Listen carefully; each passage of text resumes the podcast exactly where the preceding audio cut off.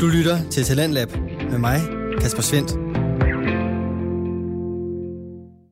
Så blev det tid til time 2 af aftenens program. Et øh, program her på Radio 4, som øh, præsenterer og udvikler danske fritidspodcast. I aften har jeg fornøjelsen af at gøre det to gange, og i første time, der kunne jeg derfor byde dig på den ungdomlige samtale podcast Det Halve Liv, mens de næste 55 minutter står på lyden af nærhed med Lotte Pia Stenfoss. Det er en podcast med plads til ro og eftertanke, og øh, Lotte hun formår altid i hvert fald at få mig til lige at øh, trække vejret en ekstra gang, og øh, så skabe en opmærksomhed på noget af det, som vi måske lige skal mærke efter en ekstra gang ved. Denne gang der handler det om at opfatte sig selv som et evigt forbedringsprojekt, om at være en djævel i himlen, som Lotte hun selv formidler det, og så om at traumearbejde ikke altid handler om traumerne, men om at komme til at leve igen. Her vender vi tilbage til podcasten Lyden af Nærhed med Lotte Pia Stenfoss. Det kan lyde som om, der ikke kan ske noget, før man har lavet noget i meget lang tid, og sådan er det faktisk ikke. Men det er samtidig også noget, som jo, det er over tid. Det er ligesom, man kan ikke få mælken til at koge, når man står og ser på den i en gryde eller i væk. Mm, så det der med at lægge mærke til de subtile, men virkelig, virkelig væsentlige ændringer i, hvordan, mm, hvad skal man sige, øh, hvordan ens indre selvsnak er, hvordan ens adfærd overfor de helt almindelige mm, udfordringer eller opgaver eller ting, man mm, gerne vil gøre eller gøre. Når der sker ændringer der, mm, ændringer i, hvordan man optræder i relationer. Jeg tror, jeg fortalte sidste gang om, at jeg havde opdaget, at jeg skændtes tilbage i et skænderi, i stedet for at være rimelig. Og at for mig var det virkelig en, øh, en super ting. Fordi det, det viser, at jeg helt naturligt havde tilgang til mere af min egen fight-reaktion øh, som ikke altid har været tilgængelig for mig. Jeg har haft meget mere tilgængelig, for eksempel freeze og, og det, som nogen kalder fawn, men som jeg kan nok bedre lide øh, andre udtryk, der bruges som det. Og det, det er en slags digression, tror jeg. Men for eksempel det at lægge mærke til Øh, en lille ændring i et skænderi, altså læg mærke til de adfærds, adfærdsændringer, og virkelig fejre dem, fordi når vi virkelig fejrer noget, altså sådan, det behøver ikke være synligt udenpå, men når vi virkelig fejrer noget, så fortæller vi vores hjerne, det her, det vil vi gerne have mere af. Den her fornemmelse, den her oplevelse, den her stemning, jeg har lige nu. Kombinationen af alt det, altså fornemmelser, kropsfornemmelser. Oplevelsen af at være mig lige nu, som det er. Det her vil vi gerne have mere af, fortæller vi vores hjerne, når vi fejrer det lidt. Det vil sige, at vi bliver ved oplevelsen i nogle sekunder. To åndedræt, hvis vi kan. Det er mm, blandt andet Rick Hansen, ham der taler om... Øh, hjernens negativity bias, der har lært mig det. Men jeg har også lært det i Polyvagal, hvor man taler om savoring. Nå, det er nørdesnak med lidt i ord på det. Men hvad lægger du selv mærke til? Hvilke, øh, kan du selv huske tider, hvor du har opdaget, at ej, nu optrådte jeg faktisk anderledes på en god måde, end, mm, eller på, altså på en hensigtsmæssig måde, på en måde, jeg gerne vil, end jeg ellers har gjort i lige den samme type situation. I noget i en relation eller noget i sådan som nu var det jo så min relation til, til noget af mit arbejde som som øh, podcasten er mit selvvalgte arbejde som jeg ikke får noget for. Tværtimod betaler jeg penge for at lave den men det er mit selvvalgte arbejde og mit, øh, noget af mit meget vigtige arbejde for mig og i mit forhold til den så var der så sket en, en ændring i forhold til mit arbejde var der sket en ændring hvor jeg ikke ud fra skam og panik over ikke at få gjort det jeg skulle begyndte at afvise det og simpelthen lukke det væk, og det der sker er jo, at nervesystemet får os til at føle, at vi er ligeglade med det. Det er vi ikke. Altså det er en del af vores øh, hypoaktivering, en, øh, vores øh, vej nedad på den autonome stige, ned i dorsal, ned i shutdown, i det der område, hvor vi har øh, også har vi har også depressiv øh, oplevelse og dissociation og alle de her ting er dernede. Og det at være pludselig søvnig og træt, og det at være, altså føle sig ligeglad og sådan lidt følelsesløs. Nede i det område, der hvor vi ikke rigtig kan, vi har ikke energi til noget og sådan noget. Dernede tror vi, vi er ligeglade. Og der tror vi, vi er ligeglade for eksempel med relationer. Det er den øh, nervesystemtilstand, som, øh, som det undvigende mønster har meget af. Når det er udtrykt, for eksempel, så synes man, man er ligeglad med relationer, man klarer nemlig sig selv. Man er også ligeglad med for eksempel det arbejde, man ikke har fået lavet, som nu i mit tilfælde. man er ligeglad med at træne og sådan noget. Det er ikke sikkert, at, det, altså, at de ord, man hører i sit hoved, er, at jeg er ligeglad. Det er slet ikke det. Det er mere, at det bare, det er sådan, det opleves. At det ikke betyder noget. Og så når man kommer sådan mere til sig selv, altså man kommer op i, op i den gode zone, op i ventral, op i tolerancevinduet, så, så opdager man, og der er noget, der betyder noget for mig. Og så kan man lynhurtigt svinge ud af zonen igen, når man så, hvis man så rammes af, ej, jeg har heller ikke gjort noget ved det, bum, så kommer der, kommer der skam, og den kan så sende os i enten aktivering eller hypoaktivering igen. Så kan man bølge sådan frem og tilbage. Og det var så ikke det, der skete nu med mig. Jeg har vidst, at jeg ville fortsætte, at podcasten er en del af, Mm, ikke af mig som sådan, den er en del af mit virke, og at jeg ville fortsætte, og at jeg kunne mærke stresset over ikke at have fået spillet ind. Jeg kunne mærke forskellige bedømmelser af mig selv, for jeg har gjort det og sådan noget. Og så kunne jeg alligevel mm, bevæge mig gennem de spændende mm, ting, som var på min agenda, og som jeg var enormt lykkelig over at have fået skabt, fordi det har været en lang, lang vej at skabe nye muligheder.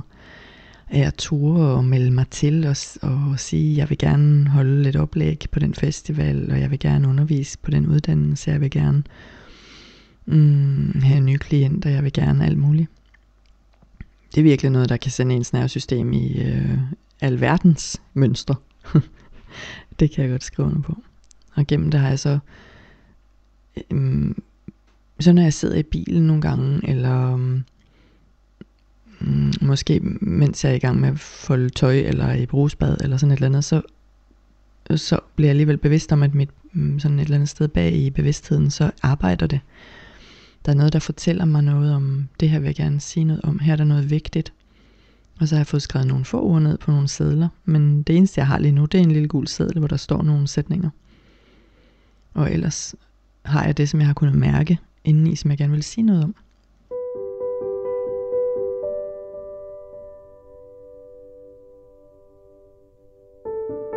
Når jeg taler om det her med, at nu har jeg også udsat det hele, hele dagen, så har jeg simpelthen ikke kunnet overtale mig selv til at komme i gang, fordi der, når man har været væk fra noget et stykke tid, så kan det godt føles sådan lidt, uh, så er det lidt uoverskueligt. Og så tænkte jeg på, da jeg satte mig ned nu, at den måde, jeg så kunne gøre det muligt at gøre den her ting, det her med at gøre det småt nok til, at nervesystemet kan sige ja. Fordi hvis vores nervesystem ikke siger ja til en aktivitet eller tilstand, så så bliver det svært for os. Det, jeg vil ikke sige, at det bliver umuligt, fordi vi kan, vi kan jo over, overkøre, vi kan override os selv. Og det er vi tit nødt til. Altså vi er tit nødt til at, at få os selv til at gøre noget, vi egentlig ikke har lyst til. Og det kan vi også, det stress kan vi også sagtens tåle i korte øhm, perioder og forudsat, at systemet får lov til at gøre sin stressreaktion færdig, og så få hvilet. Det er sådan en gylden gylden regel i nervesystem og traumearbejde. Men det øh, giver os langt mere overskud og energi og glæde at finde ud af, hvordan vi kan hjælpe nervesystemet til at kunne sige ja til ting meget af tiden. Og ved at gøre, gøre det til en lille nok portion, så kan nervesystemet nogle gange føle, at det er overskueligt. Så det er det ene, at jeg ligesom siger, jamen, sådan inde i mig selv siger, jamen jeg kan jo bare jeg kan bare lige tænde for mikrofonen, og så kan jeg jo bare slukke igen. Og jeg kan jo tale i to minutter, og så kan jeg tage en pause og sådan noget. Altså ved at fortælle, og ligesom vise kroppen, at det også er sandt. Mm, det kan man jo gøre ved helt konkret og, og faktisk som en leg. Nu har jeg så ikke gjort det, for det har ikke været nødvendigt, men som en leg, hvis man skal gøre et eller andet, så kan man jo starte det op, og så kan man med vilje ligesom slukke igen og rejse sig og gå væk, fordi så får kroppen oplevet den tryghed. Det er ikke bare noget, man siger, men at man faktisk kan rejse sig og gå væk. Så bliver den tit glad, og, mm, altså kroppen, nervesystemet, og kan slappe af og være til stede i det, der foregår. Så det er det ene. Og det andet er, at jeg satte mig selv fri til at tale om, hvad det nu måtte være, jeg gerne vil tale om, uden at skulle have holde mig til noget forhåndsbestemt. Fordi det kunne jeg mærke, det kunne jeg ikke i dag. Jeg kunne ikke formulere det holde det stramt, eller hvad skal man kalde det.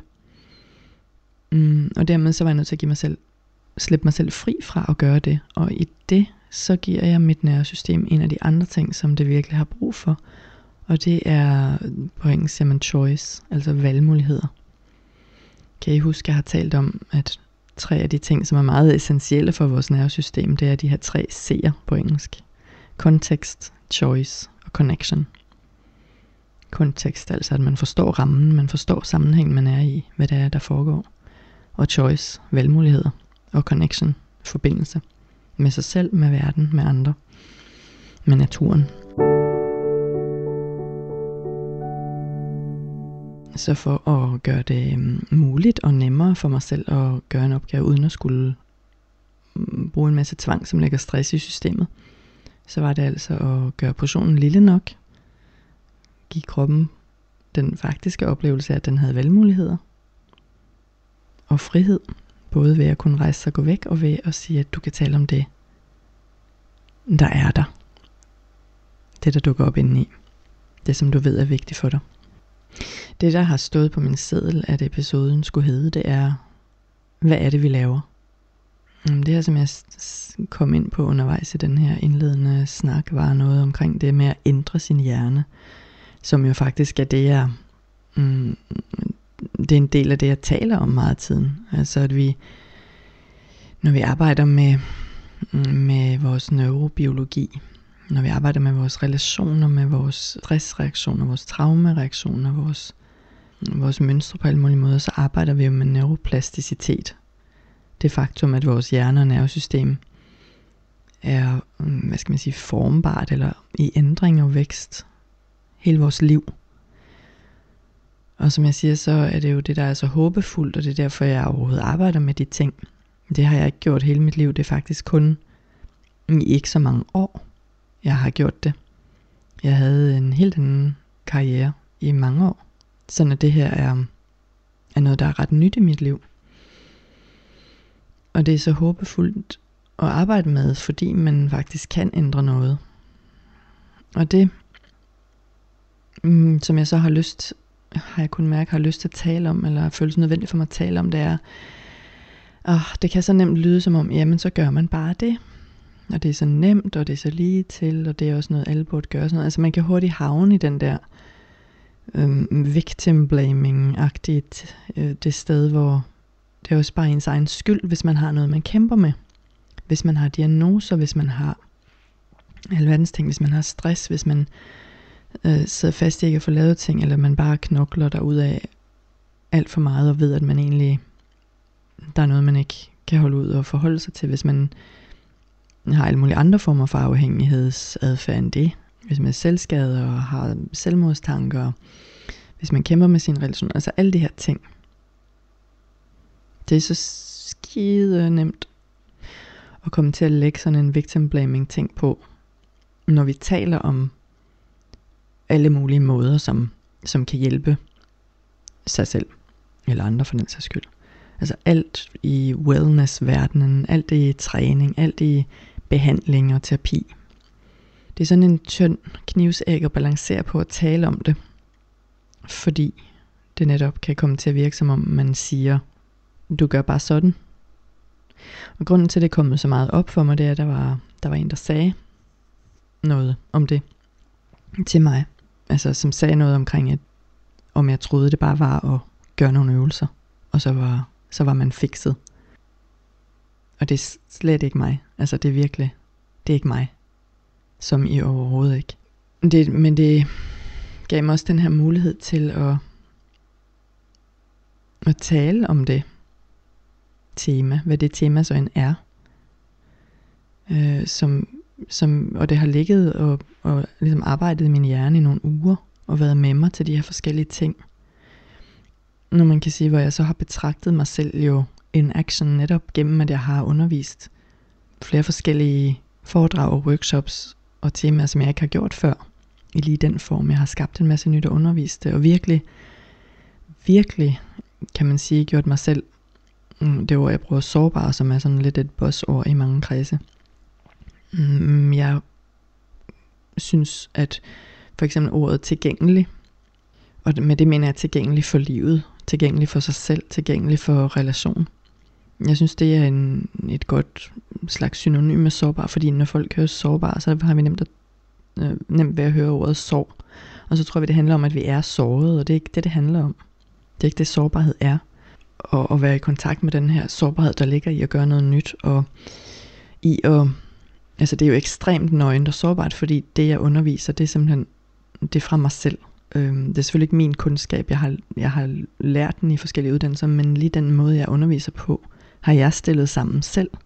Det er min kombination af ting, det er min forståelse, det er min syntese af et helt liv og af flere forskellige fagområder, som jeg underviser på den måde, som de er blevet koblet sammen inde i mig, og hvor det, hvor det giver mening for mig, at man øh, har nærmet sig de her temaer om, hvordan vi mennesker forholder os til os selv og hinanden fra forskellige fagfelt. Fra traumaområdet, fra tilknytningsområdet, fra polyvagal området, fra øh, internal family systems området, fra øh, somatisk psykoterapi området, altså fra danseterapi, fra alt muligt, jeg har med mig. Så det er enormt sårbart, fordi det er mit eget, jeg viser frem. Hvis jeg underviste et eller andet, ligesom når jeg sidder her og laver podcasten, ikke? hvis jeg sad og læste op af en eller anden bog, så ville det da være sårbart, fordi jeg selvfølgelig, man kan høre mig og lyden af mig og sådan noget, men det vil, det vil ikke være mit, jeg formidlede. Men det er det, når jeg gør det. Både her og når jeg er ude og undervise. Og jeg skal virkelig bruge alt det, jeg taler om, og meget mere. Om på så mange nuancerede måder. Og så kan man sige konstant, mm, uden at det betyder, at jeg tænker på det hele tiden, for det gør jeg ikke. For det er noget af resultatet at jeg har arbejdet så længe med mig selv med det. Og så dybt med mig selv med det, er, at det jo netop er blevet automatiseret i stor grad. Men jeg lægger mærke til, at jeg gør det en del af tiden og kan dermed fejre og blive ved med at forstærke den cirkel, kan man sige. Og, og det er netop det, det er ikke, det er ikke nemt eller lige til at gøre det arbejde. Det er ikke sådan, at bare man gør nogle øvelser, så bliver alt anderledes. Og samtidig, så er det også det, det er. Det er de to ting samtidig.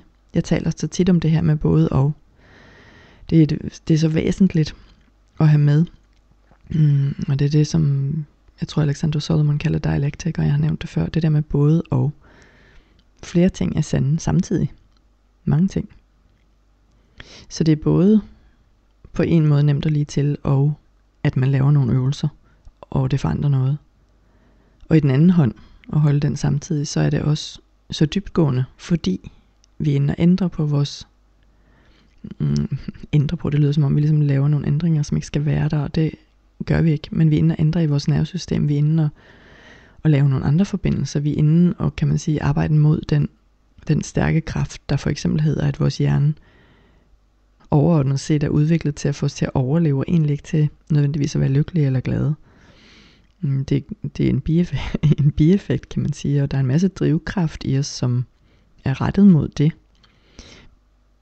Men vi, vi, vi arbejder på en måde mod sådan en op ad bakke ting, som hedder, at, at hjernen, det her gamle del af hjernen først og fremmest er optaget, at vi skal overleve. Og det vil sige, at den, den bruger sine forskellige forsvarsmekanismer til at få det til at ske, og det er ikke nødvendigvis det, der gør os lykkelige, og det er også derfor, jeg arbejder med de her ting. Og at så mange af os gør, og det er derfor, vi er optaget af alle mulige forbedringsprojekter. Du lytter til Radio 4. Du er skruet ind på programmet Talent Lab, hvor jeg, Kasper Svendt, i aften har fornøjelsen af at præsentere dig for to afsnit fra Danske Fritidspodcast. Her i anden time står den på Lyden af Nærhed med Lotte Pia Stenfoss, en øh, podcast, som vi vender tilbage til lige her. Altså vi er optaget af at gøre ting, som kan gøre, at vi får det bedre, at vi har det bedre, fungerer bedre, kan opnå nogle ting, kan gøre nogle ting, vi gerne vil. Det er jo alt fra at arbejde med vores krop på forskellige måder, altså træning og, og hvad ved jeg, altså kosmetisk kirurgi og alt, hvad der ligger imellem der, og mad og diæter og, og så alt det indre arbejde på alle mulige måder med ja, meditation og behandling og terapi og selvhjælp øh, og øh, alle mulige sådan øh, mere alternative ting, som findes og sådan noget. Der er en masse ting, jeg ikke ved noget om. Men der igen er der det der, når jeg så siger forbedringsprojekter også, altså det er også sådan en af de der fælder og som man kan være lidt bevidst omkring, måske med at, at gøre sig selv til sådan en evig, jeg er heller god nok. Så hvis jeg bare gør det her, hvis jeg nu gør det her, hvis jeg får trænet alle de gange, hvis jeg får gjort alle de øvelser, som Lotte siger, hvis jeg får gået til de kurser, eller lavet al den meditation, eller malet væggen, eller sat badeværelset i stand, så bliver det bedre. Så er jeg mere acceptabel, eller skøn, eller hvad det nu er. Og det er jo tit meget ordløst i os, de her ting. Jeg kan jo mærke den samme, jeg skal virkelig skælne i mig, fordi jeg elsker kurser. Altså, jeg elsker at lære noget nyt, og jeg elsker at udvide og nuancere min viden. Og jeg skal også passe på, at når jeg så vælger et nyt kursus, så skal jeg lige undersøge, hvad er det drevet af? Er det drevet af den der meget dybliggende, mm, jeg kan ikke nok. Hvis jeg bare får lært nok, så kan de se mig. Hvis jeg bare tager det her kursus, hvis jeg bare får rettet på den her vane i mig, hvis jeg bare får ændret det her mønster, som jeg talte om i begyndelsen, så er jeg mulig at elske. Så er jeg mulig at være sammen med. Den er jo klassisk, den der med, hvis jeg bare taber nogle kilo. Så hvis vi har gang i sådan nogle sådan en eller anden retning med at forbedre os selv hele tiden, så kan det være, at det er en klog ting at lægge mærke til. Det gælder også det her grænsearbejde. Ikke? Hvis man kommer til mig og siger, jeg har også bare brug for at lære nogle bedre grænser. Det kan springe ud af tusind forskellige ting. Måske er man i et voldeligt forhold. Og så tror man, at hvis man bare var bedre til at sætte grænser, så skete det ikke. Det er ikke sådan, det er. Det er ikke det, det drejer sig om. Men det kan vi nemt komme til at tro. Hvis jeg bare havde været sødere, så var det, at det forhold ikke øh, rådet, kan vi tænke. Hvis jeg bare var mere bevidst, hvis jeg bare opnåede mere enlightenment, så ville jeg ikke kunne mærke den smerte, jeg har, enten den er fysisk eller psykisk. Kender I det der? Så det er en balance at lave arbejdet og tænke, ja, jeg vil bygge mine muskler op, som jeg nu for eksempel er i gang med, med det her knæ, der gør ondt, og, og hvor jeg sidder og skal holde ud, at jeg kan mærke, hvor svage den, de muskler er, og hvor dum jeg føler mig, fordi alle de andre, der er træner, der, de er sikkert meget stærkere end mig, og alle de der ting, ikke? og at jeg sikkert bliver mere um, acceptabel på alle mulige måder, når jeg har fået trænet de ben op. Det at ændre, tænke og ændre sine relationelle mønstre. Altså det, det er så smertefuldt. Nu har jeg undervist dem jeg har lige undervist om tilknytningsmønstre på min gamle uddannelse, Unamapping-uddannelsen, og det var så fedt. Og bagefter så lå jeg om natten og tænkte over alle de ting, jeg ikke fik sagt. Alle de nuancer, jeg ikke fik givet. Mm. Og blandt andet det her med, hvor meget, hvor meget øhm, skamfølelse og forkerthedsfølelse, det er jo sådan set det samme, og, og, og, og smerte, som kan komme op i os, når vi lægger mærke til, at vi har den og den adfærd, altså når vi, øh, når vi enten øh, sætter væggen op mod andre, eller når vi er for meget over i dem, eller når vi både vil og ikke vil være i relationen samtidig, fordi vi refleksivt oplever det som meget skræmmende. Altså alle de her ting, der kommer op, altså det, det får så meget fat i vores skam og forkerthedsfølelse. Så når jeg bare står og underviser om det, og ikke får fortalt så meget om det, og hvor normalt det er, og at det ikke er alt, hvad vi er, og åh, der er så mange ting. Og det er så nemt at havne i at lave det til sådan et projekt, men hvis jeg også bare får styr på mit mønster, så er jeg også nemmere at være sammen med, og det er nok også min skyld, vi altid skændes, for det er det jo ikke.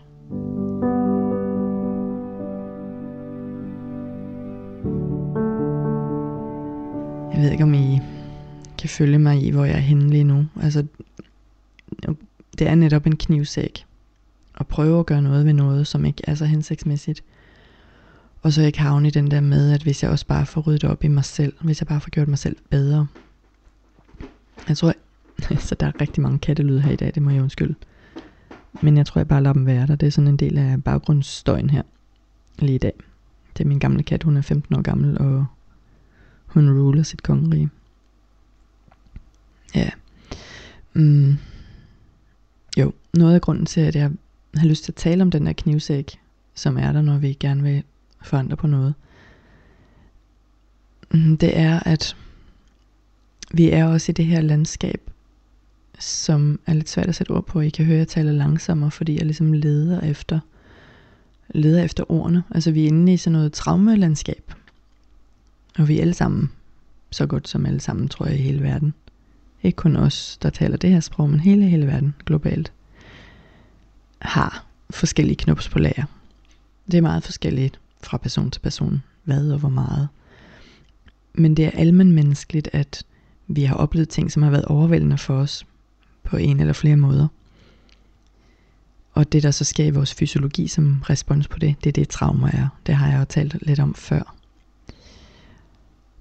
Og den her tendens til, altså den her dybe drivkraft til at lede efter det sted i sig selv, som er forkert, sådan at man kan fikse det, og så bliver det godt. Det er også med i traumereaktioner. Så når jeg taler om alle de her ting, alle de her temaer, når du lytter til podcasten, så kan det godt være, at, at det, der bliver talt om, det rører ved mm, traumesteder i dig. Når jeg beskriver nervesystemtilstanden, så får vi jo i vores nervesystem en smag af dem. Det er sådan, vores nervesystemer fungerer, kan I huske. Jeg har tit talt om koregulering og neuroception, altså at vores nervesystemer mærker hinanden. Både på den, kan man sige, gode og dårlige måde. Og det kan nemt øge skammen, hvis man bare hører mig tale om alle de her ting, og hører mig beskrive øvelser. Det er jo derfor, den der, der skændtes med mig og sagde det her om, at jeg tror bare, det er at lave nogle øvelser, så alt fikset. Det er jo derfor, det blev sagt. Fordi der er noget smerte, som er i spil, og, og der bliver rørt ved noget skam. Det er så min tolkning, men, men det er som et eksempel, fordi jeg kender tankegangen, og jeg har hørt den mange, mange gange, og det, ja, i forskellige variationer. Og jeg vil så gerne på en eller anden måde skabe et rum her, hvor, hvor det bliver talt om, og, og, og normaliseret det her med at, at tro, at hvis man bare får ordnet det, der, den rådne plet inden i sig, så bliver det bedre, så bliver relationen bedre, så holder andre op med at behandle en dårligt, eller den der uklare fornemmelse af, at der er noget, som ikke er godt, bliver bedre, eller man lykkes med sine mål, eller man føler, at man hører mere til verden, eller er mere vellykket, eller får flere venner, eller mm, hvad det nu er. Mm, der er en traumaterapeut, som jeg mm, kender, hvis arbejde jeg kender rigtig godt også, en, en meget, et meget dygtig menneske her i Norge, som, som tit har sagt til mig, at det er bedre, det er bedre at være en djævel i himlen, end en engel i helvede. Og det er som et billede. Altså det er bedre at være en djævel i himlen, end en engel i helvede. Det bruger, det bruger hun som et billede på den her dynamik inde i os, som får os til at at gøre det til vores skyld, når der er sket noget frygteligt. Også selvom det faktisk er verden, eller et andet menneske, eller nogle andre mennesker, som har stået for det frygtelige. Hvorhen på skalaen er frygteligt det nu er, det kan jo være lavt nede, så det ikke er ret frygteligt, men bare træls, eller det kan være fuldstændig øh, ødelæggende. En af de måder, som vores nervesystem sørger for, at vi, at vi overlever, altså både fysisk og psykisk, følelsesmæssigt, mm, sjældent kan man sige, der er mange måder at overleve på, det er ved at at få os til at tænke, at det er vores skyld. Fordi hvis det er vores skyld, så kan vi gøre noget ved os selv, så når det ikke sker igen. Det er det, det billede skal beskrive. Det der med, at det er bedre at være en djævel i himlen. Altså, det, det billede er ikke sådan, at det er det, der er sandheden, men det er det, vores nervesystem og vores øh, dybe instinkter øh, på en måde kan operere ud fra nogle gange. Sådan at hvis jeg nu er, som eksempel er en djævel i himlen, så mangler jeg jo bare, altså verden er et godt sted at være, det er det jeg mener med himlen. Det er et godt sted at være, andre mennesker er trygge, livet er godt, og det er, mm, alting er godt. Det er bare mig, som er den der sorte plet, den rødne plet. Og hvis jeg bare kan finde stedet inde i mig, hvor den rødne plet er, og, og luge det ud, så er jeg også en del af himlen. Så er jeg også en del af menneskerne. Så er jeg en del af det gode. Der hvor det er trygt og godt at være, og man kan udfolde sig og udforske livet trygt. Giver det mening? For hvis man i, i sit mest sårbare Og det kan være enten fordi man er et barn, men altså man er sårbar hele livet, så derfor så, så begrænser det ikke til at være et barn. Hvis man i sit mest ubeskyttede, sårbare får den her oplevelse, fornemmelse af, at verden er helvede. Verden kan være et frygteligt sted at være, der kan ske frygtelige ting. Andre mennesker kan være frygtelige. Og så videre. Hvis man har den fornemmelse, den oplevelse, så er det jo ren afmagt. Og det kan vi simpelthen ikke klare ret længe ad gangen. Det er derfor nervesystemet bruger det her billede. Og det kan være en af grundene til, at vi har den her vane, eller at vi i dele af livet oplever det her med, at vi prøver så hårdt at forbedre os selv på alle mulige måder. Vi prøver alt muligt. Og det er virkelig alt fra medicinske behandlinger til, til, til indgreb og til time efter time efter time på kurser og workshops, og vi udsætter os for alt muligt, og vi lytter til alle mulige øh, selvudnævnte guruer, eller dygtige lærere, eller hvad det nu er. Og vi er i gang med at, at ligesom hamre løs på selv. Sjovt nok, nu fik jeg billedet af de her øh, af dværgene fra Ringens Herre-trilogien. Inde i de her dybe bjerge, ikke, hvor de driver deres miner og hamrer ting ud af bjergene. Ja, det var så et billede, der dukkede op i mig. Jeg er meget visuel, så jeg har tit sådan nogle indre film. Og at man så kan gå i gang med for eksempel øvelser fra mig eller andre, som siger, at du skal bare gøre de her øvelser, så ændrer du din hjerne, og så bliver du bedre i relationer, og så bliver livet godt. Og hvad jeg så har lyst til at sidde her med det i dag, og det er det, jeg sidder og taler om i dag, at det både er sandt og ikke sandt samtidig. At det, jeg siger, er ikke, at så gør man bare sådan, og så er det helt fint. Det jeg derimod beskriver, det er, kan man sige, mm-hmm, det er at have en praksis, altså noget man har vedvarende over tid, og som man har på en måde, der er bærekraftig. Øh, og med det mener jeg, at det er noget, man kan gøre uden, at man er i burde skulle hele tiden.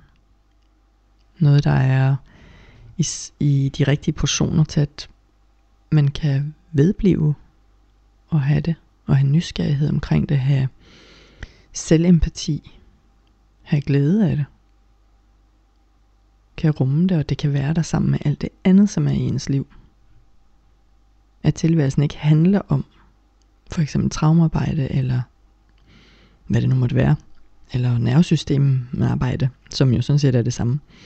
Men, øh, men at det kan indgå som en del af ens liv, ligesom ens træningsprogram gør, ligesom jamen, jamen hvad det nu er, altså det at få noget mad og sådan noget. At det indgår som en, en del af ens liv, uden at være det, man hele tiden skal eller burde.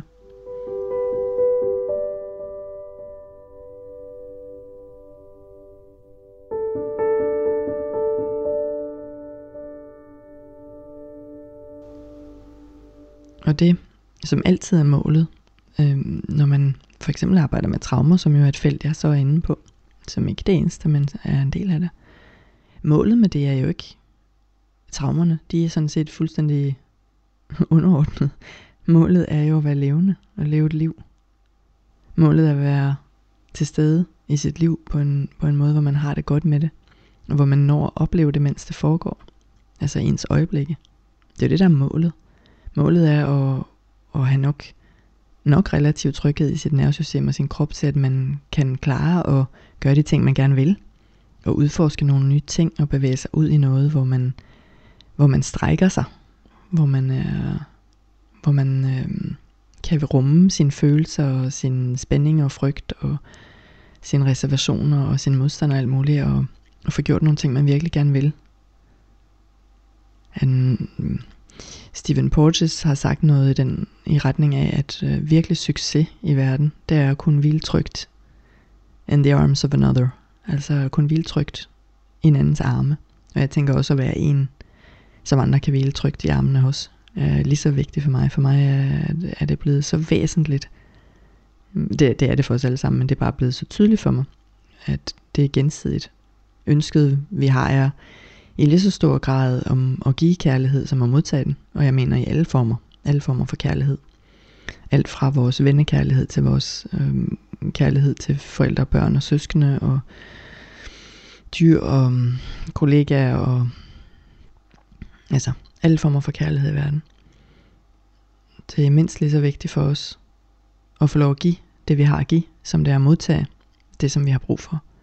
Det er en balance. Og det er jo, øh, de oplevelser er jo noget af det, der, der bliver forstyrret af for eksempel traumer. Vi kan have et øh, uproportioneret stort behov for at modtage, fordi vi ikke har modtaget. Og det er der ikke noget i vejen med, det er, men det er udtryk for, at der er noget, der har manglet for os. Og jeg ser det som et tegn på dyb heling i mig, at det er så klart for mig selv, at jeg vil give i lige så stor grad, som jeg vil modtage, at jeg virkelig har et ønske om det. Så det er endnu en af de ting, jeg kan fejre, når jeg, når jeg tør. Og det, det er sårbart at, at sige det højt, og det er jo en personlig ting at sige højt, men jeg synes også, det er vigtigt, fordi mm, altså det, det personlige, det er meget almenmenneskeligt. De ting, jeg taler om, det er jo grundlæggende, grundlæggende drivkræfter i os alle sammen, sådan som vi er skabt. Det er derfor, det er neurobiologi, kan man sige. Jeg taler om vores biologi. Det er ikke noget, som er specielt for en person. Og dem jeg taler om og, og giver eksempler fra, det er sådan nogle sammenstillinger af forskellige mennesker, jeg har mødt. Det er ikke sådan et menneske eller en situation nødvendigvis. Det er simpelthen alment De her ting, vi går med inden i os, og de her følelser, og der hvor vi føler os, øh, at vi burde lave om på os selv, og så bliver det nok bedre, og så bliver vi nok mere accepteret, eller holdt af, eller mm, selvsikre, eller hvad det nu er. Altså det er almindeligt menneskeligt. Vi kan bare ikke se det, inden vi taler om det. Så det er jo noget af grunden til, at jeg gør det her, ja, som jeg gør. Hmm.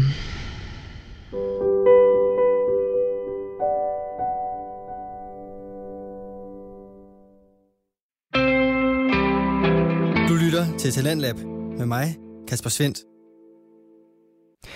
Vi er i gang med aftenens andet podcast afsnit her i Talent Lab. Det er programmet på Radio 4, der giver dig mulighed for at høre nogle af Danmarks bedste fritidspodcast, der deler nye stemmer, fortællinger og måske endda nye holdninger. Det gør blandt andet Lydende Nærhed med Lotte Pia Stenfoss, som i aften handler omkring det her med at kigge på sig selv som et evigt forbedringsprojekt, og så omkring hvad et traumearbejde egentlig handler om. Hør med videre her en anden side af, altså noget, der har været oppe for mig de her seneste uger.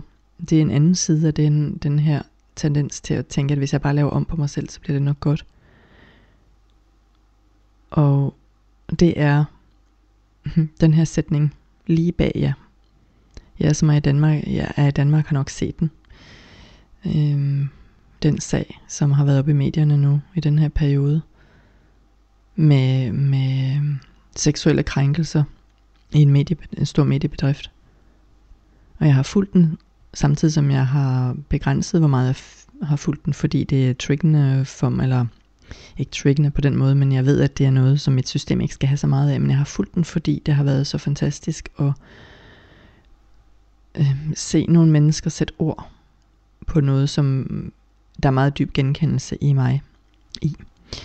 Der er nogen, der er lykkes med at sætte ord på nogle oplevelser, på en fantastisk måde, og den, altså den personlige pris, de betaler for det, er næsten ufattelig.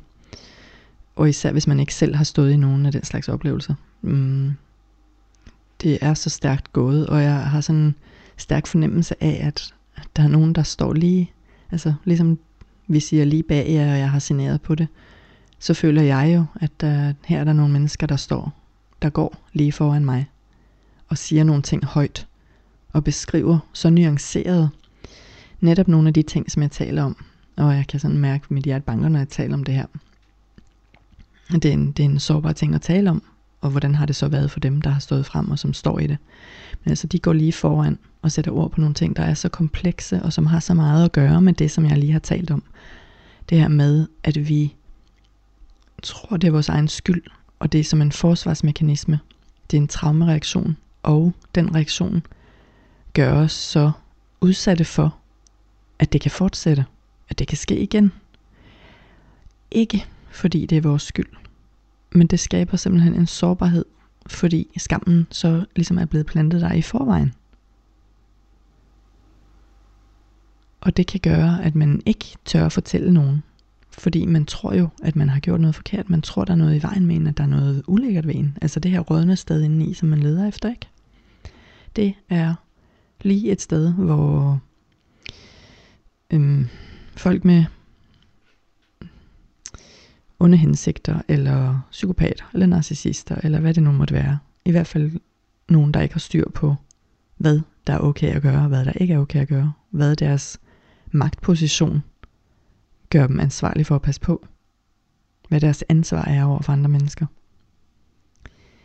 De får et sted, hvor de kan ramme ind. De får et sted, hvor den anden kan gå i freeze, fordi der er den der skamplet indeni i, i forvejen, uden man ved det, måske, og tit. De får et sted, hvor man går i freeze eller i fawn, og ikke kan forsvare sig, ikke kan stoppe det, ikke kan sige til om, sige fra om det til nogen, heller ikke bagefter.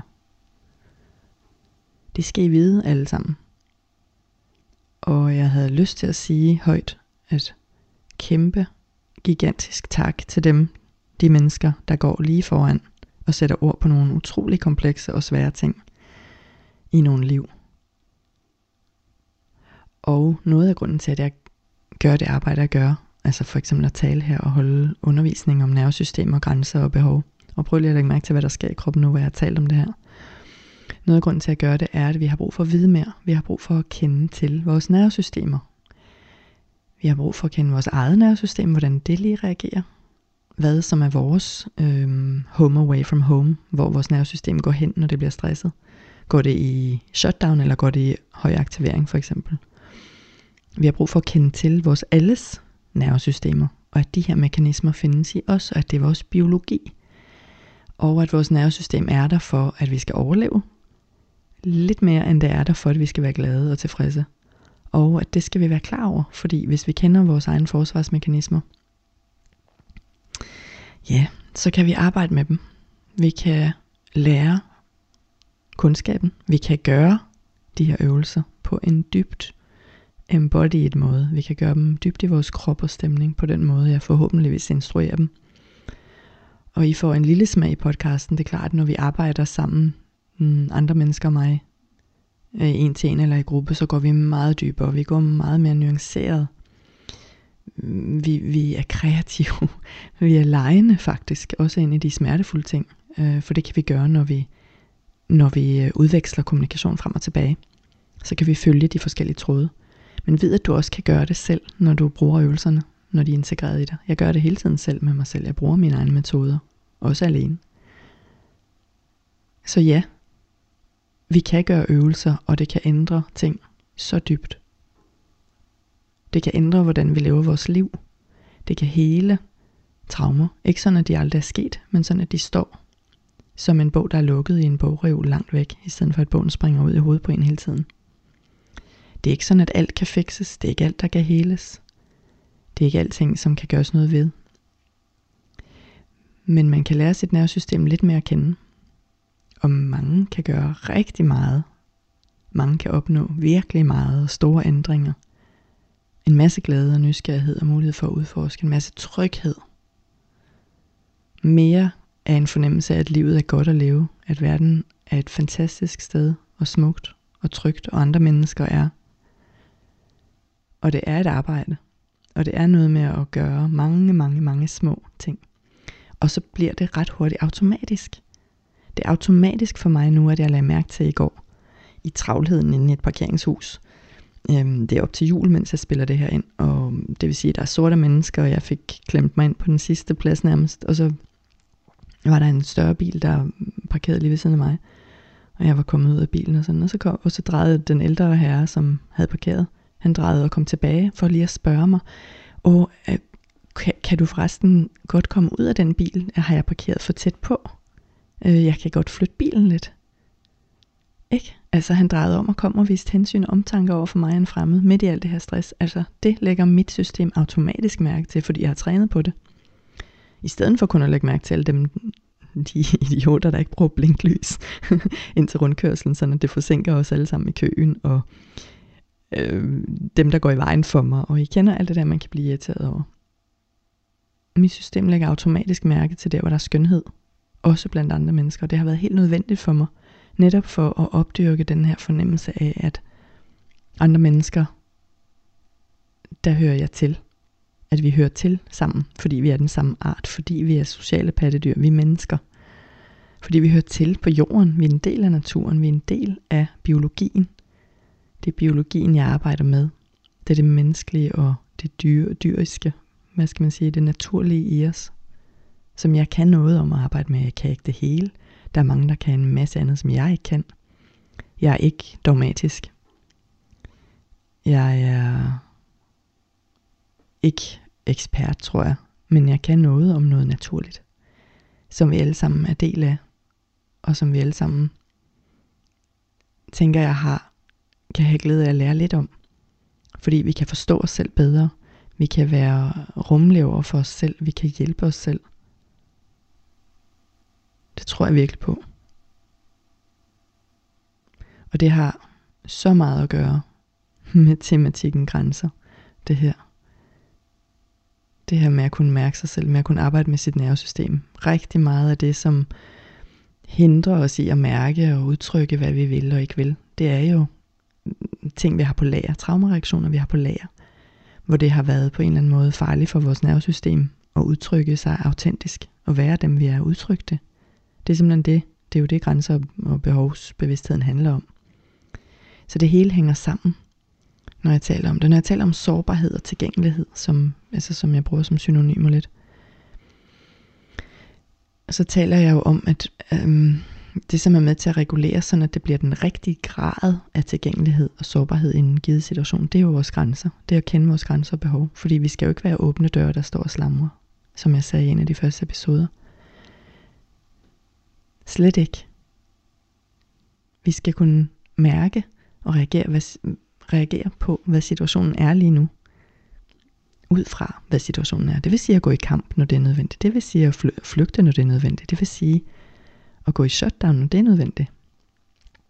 Og det vil sige, ideelt set jo, eller ikke ideelt set, men det vil sige, at det er skønt, når vi meget af tiden kan have vores kerne af regulering og ventral tilstand med os, som sådan jeg kalder det at sidde i hængekøjen, og så tage den hængekøje af hvile og, og tilstedeværelse med ud i aktivering og ned i hyperaktivering.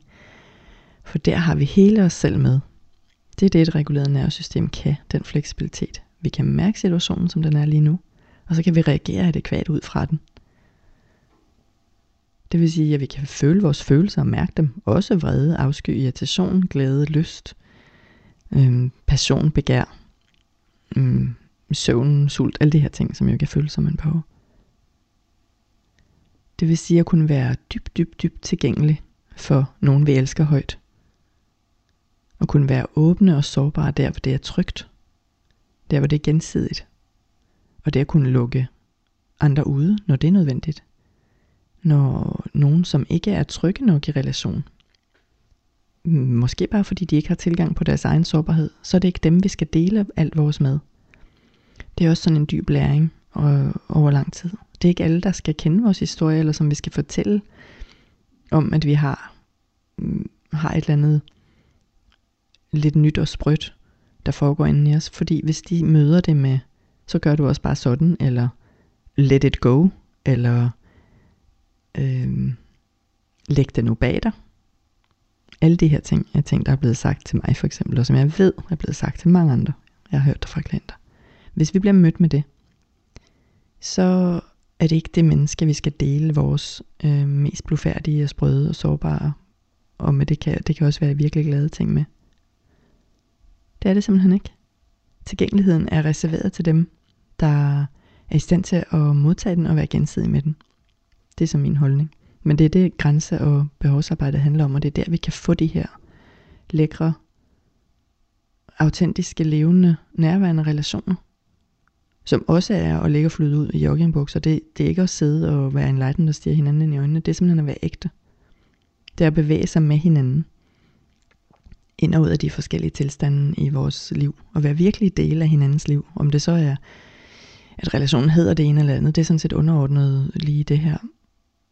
Om det er familiekæreste, en af mange kærester, om det er venner, om det er noget helt andet, som hedder noget, som du kalder det. Alle steder, hvor der er kærlighed og relation, det er også med kollegaer og dem vi omgås. Ægte relationer. det er, når vi kan justere blænderåbningen i vores tilgængelighed. Det var noget, der lige, et billede, der lige faldt mig ind lige nu. Til de rette mennesker på ret tid. Det er en slags beskyttet sårbarhed. Det at kunne sortere i, hvad er situationen lige nu, og hvilken reaktion, hvilken tilstand er den rette. Det er det, vores nervesystem prøver at gøre for os. Hver eneste sekund, hele vores liv igennem, fra vi begynder at eksistere til vi holder op med det. Så det er det det, vores nervesystem gør. Det undersøger, hvad foregår der, hvad er tilstanden, hvad er situationen, og hvordan skal vi så reagere.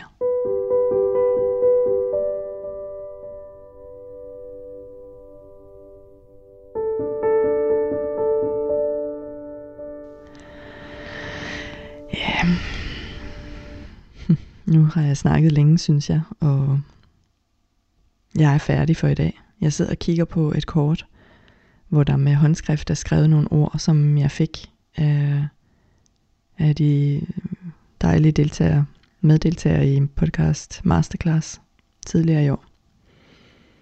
Et år, der snart er slut. Det er vildt. Men jeg tog kortet frem for at støtte mig selv, da jeg skulle indspille. Kan jeg huske, at jeg startede med at sige, at jeg virkelig har haft svært ved at, at, at komme i gang den gang. Både fordi jeg havde lyst til at være øh, fri i udtrykket, og fordi jeg har udsat det et stykke tid og alt det her. Men jeg har lyst til at være mig. Mm, fagpersonen mig, og med den rette grad af personlig indhold med. Og så støttede jeg mig selv ved at sidde og kigge på det her. Et af ordene, der står på kortet, er, at jeg blev betegnet som at være indre nær. Det er et fedt ord, jeg aldrig har hørt før. Men det ved jeg, det er sandt. Jeg har kontakt med det, der er indeni. Både i mig selv og tit i andre også, og det er en af de største glæder i livet. Og noget, som vi alle sammen har brug for.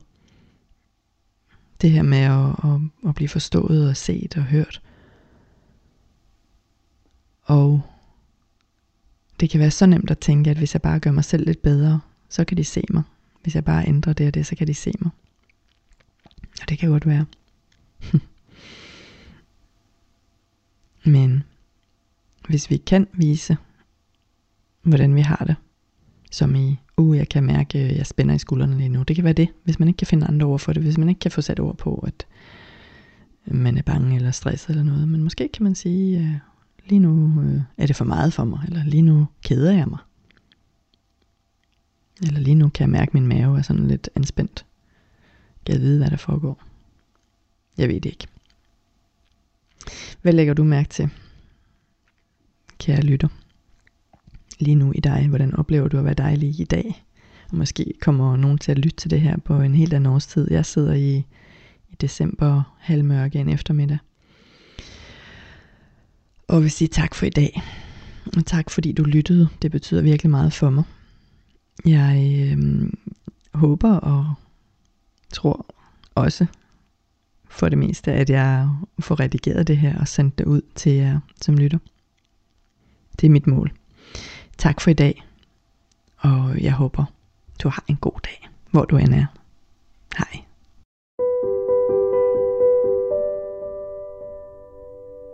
Nu har du lyttet til en episode af Lyden af Nærhed, og du har lyttet til mig, Lotte Pia Stenfors. Hvis du har lyst til at skrive til mig af en eller anden grund, så kan du gøre det på min e-mail, som er lotteps at gmail.com Altså lotteps at gmail.com Radio 4 taler med Danmark. Og øh, det var det for aftenens program. Jeg havde fornøjelsen af at præsentere dig for to danske fritidspodcast. Først der fik du del 1 af comebacket fra den unge samtale-podcast Det Halve Liv med Niels Gregersen og Luca Rasmussen, og derefter så stod den på Lotte Pia Stenfoss og hendes podcast Lyden af Nærhed, som øh, i hvert fald fik øh, mine tanker til at komme i gang omkring det her med, hvordan vi opfatter os selv som et øh, evigt forbedringsprojekt, og om hvordan vi lige husker at øh, mærke ekstra efter en gang. Du kan finde flere afsnit fra begge fritidspodcasts inde på din foretrukne podcast tjeneste, hvis du ønsker at dykke videre ned i de her to universer. Og så kan du selvfølgelig også finde tidligere Talent Lab udsendelser inde i vores Radio 4 app eller inde på radio4.dk. Og derinde på den hjemmeside, der kan du også sende din egen fritidspodcast ind til programmet her, hvis du ønsker at dele med endnu flere, samt deltage i vores podcast udviklingsforløb. Mit navn er Kasper Svens, og øh, det var mit første program her i det nye år. Nu er der blot tilbage at lægge op til nattevagten, så god fornøjelse og på genlyt.